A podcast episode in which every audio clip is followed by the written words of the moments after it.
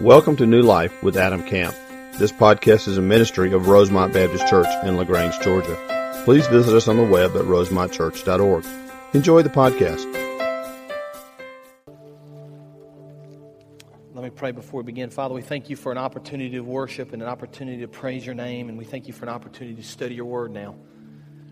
Be with us as we look at the truths of Scripture. Speak to us in mighty and powerful ways. May we leave here transformed more into the image of your Son, Jesus Christ. It's in his precious and powerful name that we pray. Amen. 1700s were a time of great struggle for the American colonies.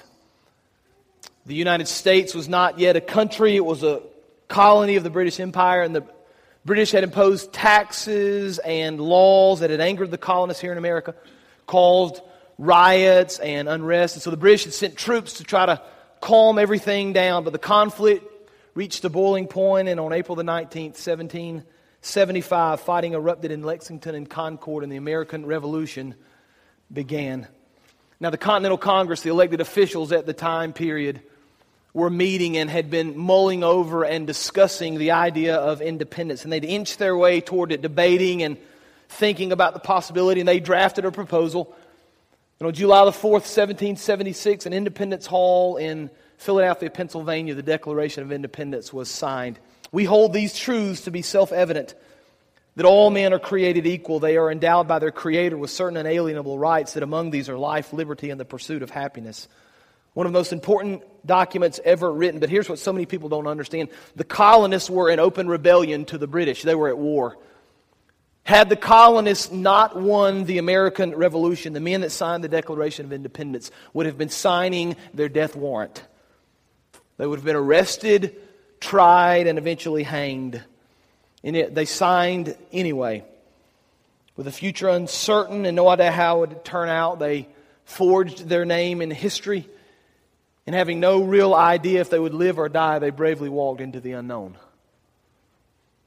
Now, for so many of us, our spiritual journey feels like walking into the unknown. We desire to know God more. We desire to deepen our walk. We desire to deepen our faith. We desire to deepen our understanding. But for whatever reason, this path to spiritual growth and renewal for us, for so many people, seems out of reach. But I believe and have argued for the last few weeks and will continue to argue through the summer that there is a clear path.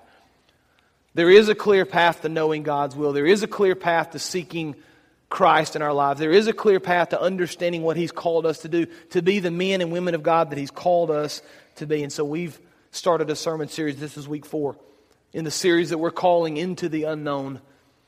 It's a picture of a walk to understand Christ and to know Christ more and to deepen our faith in Him. And so each week we've talked about unlocking a new door. We've talked about unlocking a new door and walking through that door and deepening our walk with Christ. So, a few weeks ago, we talked about the importance of prayer and especially confession and repentance within prayer.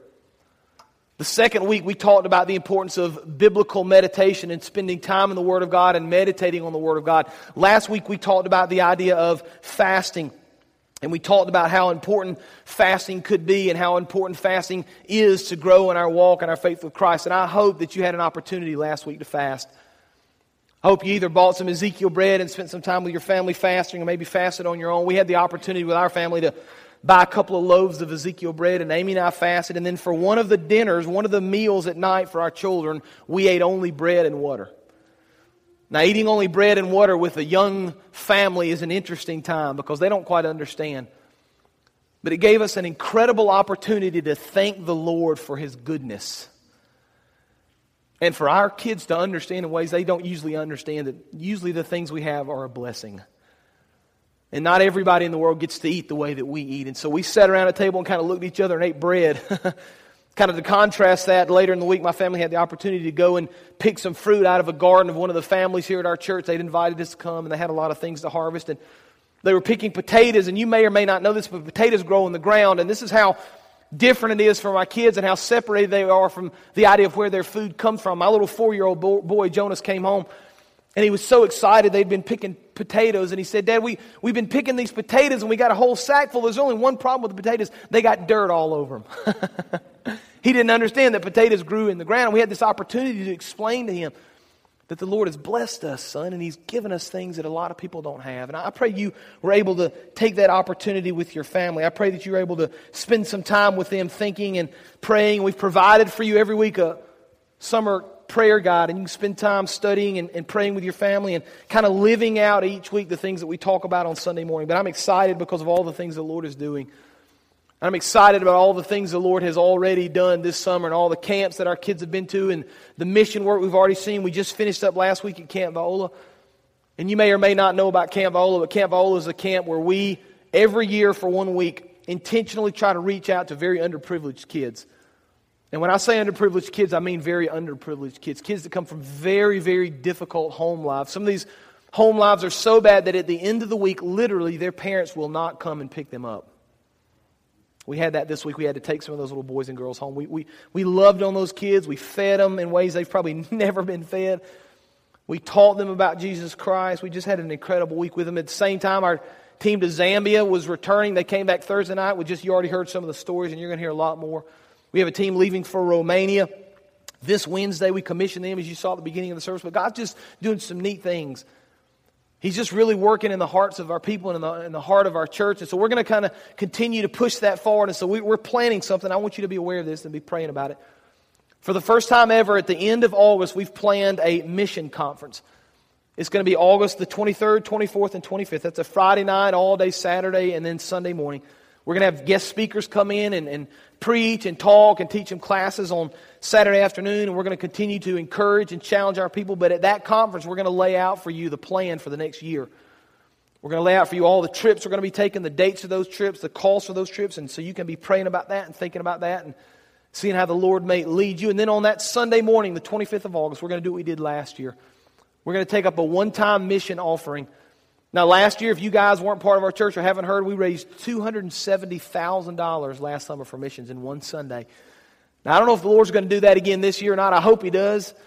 But I know whatever He does, He's going to bless. And we've been able to use that money that we didn't even, we never fathomed we would have that kind of money to do things we never thought we could do for His honor and for His glory. So you be praying about your place of service and missions. You be praying about that missions offering, about all the Lord would lead you to do. And to be a part of that missions conference at the end of August. And you just be in prayer that God would continue to work in our church and continue to stir the hearts of our people. So now, having said all that, let's take our Bibles, open up to John chapter 13 this morning as we're in week four of our series, Into the Unknown. John chapter 13. Our study this morning is going to be a picture of Christ's love and his service. Now, as you're flipping to John chapter 13, let me give you a little bit of background of where we are in the ministry of Jesus Christ. Jesus Christ has been on this earth for approximately 33 years. For the last three years of his life, he's been ministering.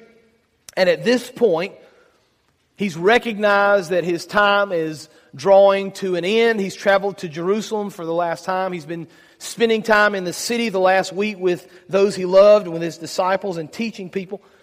And when we read in John chapter 13 this morning, it's going to take place on the last night of his life. He will very soon be arrested, tried, and crucified. And it's very, very important for us to understand this passage of Scripture. And it's very, very important for us to study it and to apply it to our lives because it's one of the last things that Jesus Christ is going to do.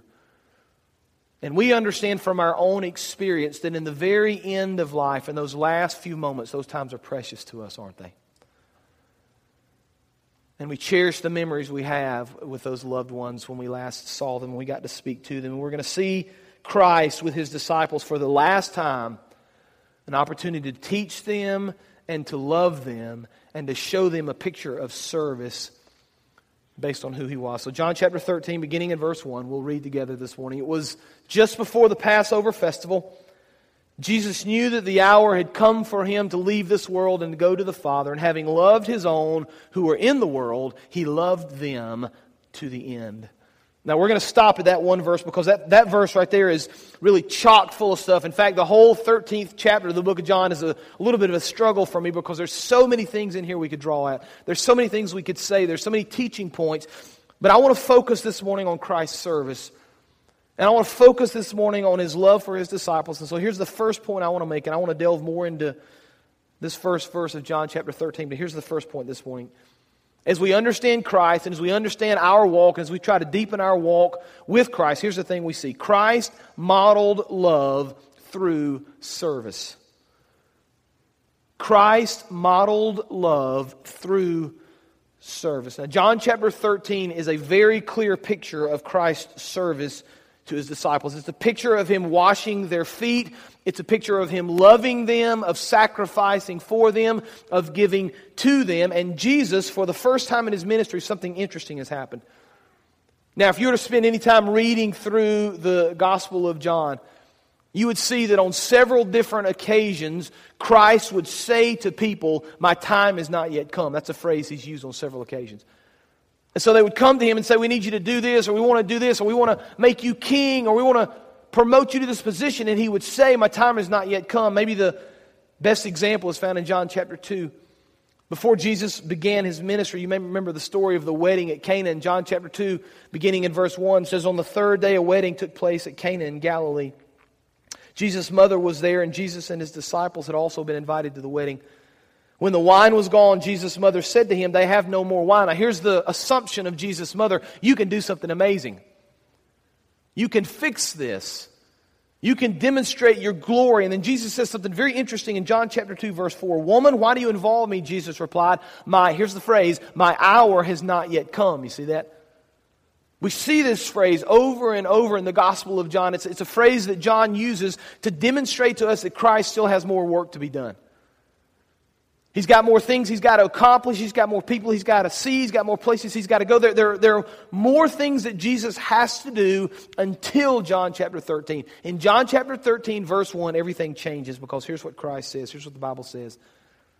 John chapter 13, verse 1, it was just before the Passover feast, and Jesus, watch this, knew that the hour had come for him to leave this world. See that? Jesus, for the first time in his ministry, recognizes that it's now time. I've ministered, I've walked around, I've healed people, I've, I've caused people that couldn't walk to be able to walk, people that couldn't see to be able to see, and it's time now for me to walk to Jerusalem and walk to the cross. But before I die, disciples, before I give my life on the cross, there's something I want you to know. And he ends in verse 1 with this phrase Having loved his own who were in the world, he loved them until the end. What a foundational verse to understand who Christ was. What a foundational verse for us to build upon in our study of his service and in his study of the washing of the disciples' feet. Because here's what we need to understand this idea of love and this idea of loving until the end frames in what Christ is going to do when he washes the disciples' feet. It frames in what he's going to do when he's arrested, when he's crucified, and eventually when he's buried and raises on the third day. It's a, it's a picture of what he's going to accomplish for his people. It's a picture of his love and his sacrifice, that he loved them until the end. Now, here's the neat thing about Jesus as you study the things that he said and you study the things that he did. I'm reminded of Matthew chapter 22 when they came to Jesus and they said to Jesus, Jesus, tell us the greatest commandment. And Jesus replied in verse 37 of Matthew 22 to love the Lord your God with all your heart and with all your soul and with all your mind. This is the first and the greatest commandment. And the second is like it to love your neighbor as yourself. And every time I read that passage of Scripture, I wonder to myself, how should I love my neighbor better? How should I give more? How should I serve more? How should I demonstrate my trust in Christ by loving others. But as I read that passage of Scripture in light of John chapter 13, verse 1, I'm reminded of the fact that Jesus didn't just tell people they needed to love their neighbor, He Himself loved His neighbor. He didn't just tell people they needed to serve, He Himself served. He didn't just tell people they needed to give, He Himself gave. And that passage in John chapter 13, verse 1 sums it up. Having loved His own who are in the world, He loved them until the end. He didn't give up. He didn't say, I've had enough. I'm, I'm, I'm weary and I'm tired and I'm ready to stop. He loved them so much that he was willing to love them till his dying breath. You understand that? So here's our application. As we see that Christ loved others in service, we ourselves need to love others in service. If Jesus did it, we need to do it. If he was our model, then we need to live our lives in such a way that bring him honor and glory by the way we treat other people, by the way we love other people, by the way that we serve other people. You know, when I read about this idea in, in, in Christ in, in, John 13, it's, it's really just a picture of a faithful servant on a lot of levels. And I think about his faithful service and, and, his desire to do the will of the Father above all things and his desire to, to serve and to love, I can't help but think about some of the people at this church. You know, sometimes we think, well, where's an example of someone that's loved like that? Well, I look around this church and I see people all the time that love I see people all the time that serve, and I think about the, the people that have spent, some of them literally decades at this church, giving sacrificially. You know, God is doing amazing things in our church right now, and he, He's taken us to a place I believe that we've never been, and a place that we don't even yet know as He continues to move us along. But here's the point we stand on the shoulders of those who've gone before us, right? We're able to accomplish today what we're accomplishing because people for the last 40 years have been faithful. They've been servants. They desire to do the will of the Lord. Aren't you thankful they didn't stop? You know, I, I, can assure you at some point over the last 40 years, somebody wanted to stop. Somebody wanted to give in. Somebody wanted to quit, but they were faithful to their service of the Lord. And because of their faithfulness, God has honored them. God has blessed them. God has blessed our church. But here's the problem with so many people today it's a lot easier for us to talk about service than to actually serve, right? And so here's what we do. We say, you know, I, I know it's important and I know it's needed, and I, I, realize now that it's even taught in Scripture and modeled in Scripture, but I, will be very honest with you, Adam. I just don't like to serve. I'd rather just come and listen and go home and never really do anything. That's just, that's just kind of how I roll, right? I just, I don't really want to spend any time service. Well, I want to challenge you with something here. If you're not finding any areas to serve, you need to spend a lot of time in prayer and ask the Lord what's wrong with your heart because you ought to be serving. It's a picture of who Christ is. It's commanded of us in Scripture. He's our model, and we ought to be doing it.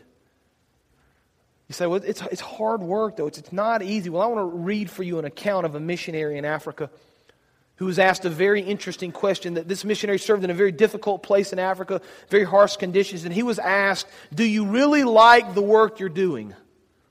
And I'll quote his response was shocking. Do I like this work? He said. No. My wife and I don't like dirt. We have reasonably refined sensibilities. We do not like crawling into the vile huts through goat refuse. But is a man to do nothing for Christ he does not like? Pity him if not. Liking or disliking has nothing to do with it. We have orders to go, and so we go. Love constrains us. See, Christ loved until the end, and he loved through service, and so should we. Now, verse 2. The evening meal was in progress, and the devil had already prompted Judas, the son of Simon Iscariot, to betray Jesus, and Jesus knew that the Father had put all things under his power. And he'd come from God and was returning to God, so he got up from the meal, took off his outer clothing, wrapped a towel around his waist, and after that he poured water into a basin and he began to wash his disciples' feet, drying them with a towel that was wrapped around him. Here's the second point I want to make. Not only did Christ demonstrate love through service, number two, Christ modeled humility in service.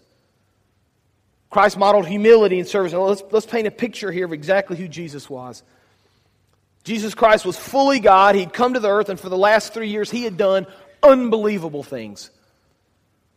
Things so unbelievable that thousands of people would follow him just to see what he was going to do next. Healed the blind, raised the dead, caused the lame to walk, fed thousands of people, walked on water. I mean, Jesus did incredible things. He had incredible power, and we get a picture of this in verse 3. Not only did Jesus have this power, but he understood it. Listen to what verse 3 says again. Jesus knew, that's important, he understood that the Father had put all things under his power. You see that? Now let's just make sure we understand. Here's the creator of the universe, right? Here's the man who could command the seas and the ocean to be still and the winds and the waves to die down, and they would. Here's a man who can defeat death with his words. Here's a man who can create food out of just a few loaves of bread and a couple of fish for thousands of people. Here's a man who is all powerful. Not only does he have all this power, but he knows that he has all this power. And we would expect him, in earthly standards, to do something amazing here. To use his power to fix all this mess or to use his power to get out of this situation he's found himself in or to do this miraculous thing in front of these disciples, but he does something extraordinary. He does something unbelievable. He does something unthinkable. The creator of the universe, now just watch this. The man who held life and salvation in his hands gets up from this meal and the Bible says that he takes off his outer clothing, he wraps a towel around his waist. By the way, which would have looked, it would have made him look just like a servant. He would have modeled himself as a servant. He pours water into a basin, he begins to wash the disciples' feet, and after he's finished, he dries them with the towel that's wrapped around him. It's hard for us to understand how humiliating that would have been for him. It's hard for us to fathom the, the, the, the humbleness and the lowliness of that act. It's the lowliest, most humble thing he could have done, period. There's nothing else worse. D.A. Carson, who's a very well known theologian, describes it like this. He says, This was a task normally reserved for the lowliest of menial servants. Peers did not wash one another's feet. Some Jews insisted that Jewish slaves should not even be required to wash the feet of others. This job instead should be reserved for Gentile slaves. You see, we, we can't understand it in our society and in our context, but Jesus picked the lowliest thing he could possibly do. He picked the humblest thing he could possibly do, and he served his disciples in the process. So here's the question. Let's ask ourselves this, and let's be real honest with each other. When's the last time we were humiliated in service to someone else? When's the last time we picked the worst possible thing to do, the, the lowliest, dirtiest, grossest possible thing we could possibly pick? And when was the last time we served others in the name of Christ to model His love for them? See, many of us serve, and we serve in ways sometimes that, that other people can see, or we serve in ways that we think are going to gain something for us. We serve with all types of other motives but Christ paints this picture for us of service based on love and based on humility. See, here's the point of the Christian walk that so many people don't get Christianity is not passive, it's active. Christ never designed us to be saved and just kind of ride off into the sunset of heaven. That's not what salvation for us is the beginning of the process, it's not the end. Christ shows us this picture of love and he shows us this picture of humility. And he says to his disciples, If I'm willing to serve and humiliate myself, you should be willing to serve and humiliate yourself.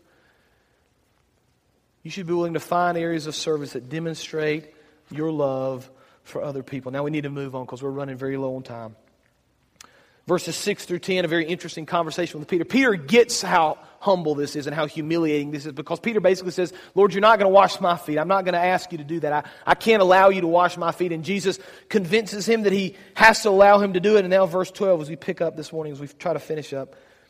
When he'd finished washing their feet, he put on his clothes and returned to his place. Do you understand what I've done for you? He asked them. And by the way, they didn't understand it. They rarely did, and neither do we. You call me teacher and Lord. And by the way, those are, those are titles of position. Those are titles that demand respect. You call me teacher and Lord, and rightfully so. So Christ says, I am those people. For that's what I am. Verse 14 Now I, your Lord and teacher, have washed your feet. You also should wash one another's feet. I have set you an example that you should do as I have done for you. Very truly I say to you, no servant is greater than his master, nor is a master greater than the one who sent him. Now that you know these things, you will be blessed if you do them. Here's the third point we must model Christ through our service. We see a picture of love, we see a picture of humility, and we see very clearly that if Christ is going to love others, Christ is going to humble himself through service, then so should we. Christ needs to be our model as we serve other people. One of the best ways as we think about walking into the unknown, one of the best ways you can grow in your walk with Christ is to serve other people. One of the best ways you can practice loving other people is by serving. One of the best ways you can grow in humility is by serving. You say, well, this is, this is great. So I, Christ served. He said I should serve. He said that he's the example and we should model our lives after him. He served in love, he served in humility. So I get that, but here's my problem, Adam. I'm not really sure where I should serve. Where are some areas that I can serve? Because, you know, frankly, I'm busy all week, you know, and I, I get home late. And where am I going to serve? Well, I'm going to give you one very clear principle, one simple principle that if you apply it to your life will help you serve in all sorts of areas. Here's a very simple principle right out of the scripture. If you'll put other people first, opportunities of service will just open up before your very eyes. Because you begin to see their needs as more important than your own needs. You begin to see what will help them is more important than what will help you. And you begin to see areas at work with your boss or at home with your wife or husband or at school or with your neighbors or, or at church. And there's so many areas to serve. When you put other people ahead of yourself, guess what happens? Service becomes very clear all of a sudden to you. Because you're not so worried about what you need to do, you're so worried about what you can do to help those people. I want to read a quote for you this morning from Donald Whitney. It's in a book he wrote called Spiritual Disciplines for the Christian Life. It's an incredibly challenging quote, and I'll be very honest with you. When I read it, it challenged me, and I don't have a good answer for it. Here's what he says Can you serve your boss and others at work, helping them to succeed and be happy even when they are promoted and you're overlooked? Can you work to make others look good without envy filling your heart? Can you minister to the need of those whom God exalts and men honor when you yourself are neglected? Can you pray for the ministry of others to prosper when it would cast yours into the shadows? That's a challenging thought, isn't it? Aren't you glad Christ could answer yes to all those? Aren't you glad Christ was willing to give and to suffer and to love and to die for our sins? And now, verse 17, and I'm going to finish with this. I love how this passage ends in John chapter 13, verse 17. The Bible says this Now that you know these things, in other words, now that you're clear on what's going on here, now that you've seen a picture of love, you've seen a picture of humility, you've seen Christ model this idea of service, now that you know these things, you will be blessed if you do them. You know, one of the things I didn't expect in this sermon series that's been very interesting to me is that every time we study one of these spiritual disciplines, every time we study one of these doors that deepen our walk with Christ, there's always some reference to how the Lord's going to bless us when we do it.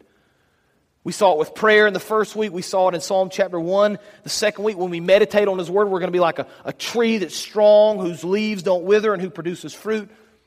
Last week, the Bible tells us that when we fast, the, the Bible actually uses the word, the phrase, the Lord will reward us. And now in verse 17 of John chapter 13, when we serve, now that we understand that, and when we do these things, if we understand service and we do these things, we will be blessed if we do them. It's just amazing. There, there's this clear path that is unknown to so many people. And God says, time after time after time, if you'll do these things, if you'll seek me where I may be found, if you'll struggle to know me, if you'll pray, if you'll meditate, if you'll fast, if you'll serve, if you'll do those things, you will be blessed and you will find me because there is a path to spiritual depth. There is a journey that leads us deeper into faith with Christ. And so, my prayer is that this summer, through this sermon series, and through God's grace, He will allow us to complete that journey into the unknown, to experience Christ in ways we've never experienced Him before for His honor and for His glory. Let's pray. Father, we thank you for your word again, for the truth of your word, Father. We thank you for the challenge that Christ left for us in John chapter 13, the challenge of service, Lord, and love and humility, Father, and the challenge to take Him, Lord, as our model and love others. And so, Lord, I just pray you would convict us, you would just give us a clear picture of what service ought to look like in our lives. Father, help us to remember the principle of putting other people first. And when we do that, service opportunities become very obvious for us. And then, Lord, I pray as we begin to do that, you would just bless us and you would grow us in our faith and our walk with you so we can experience you in deeper and more profound ways for your honor and for your glory. It's in Jesus' name that we pray. Amen. Thank you for joining today's sermon. We would love to hear how today's message blessed you. Use the Contact Us link on our website at rosemontchurch.org. God bless.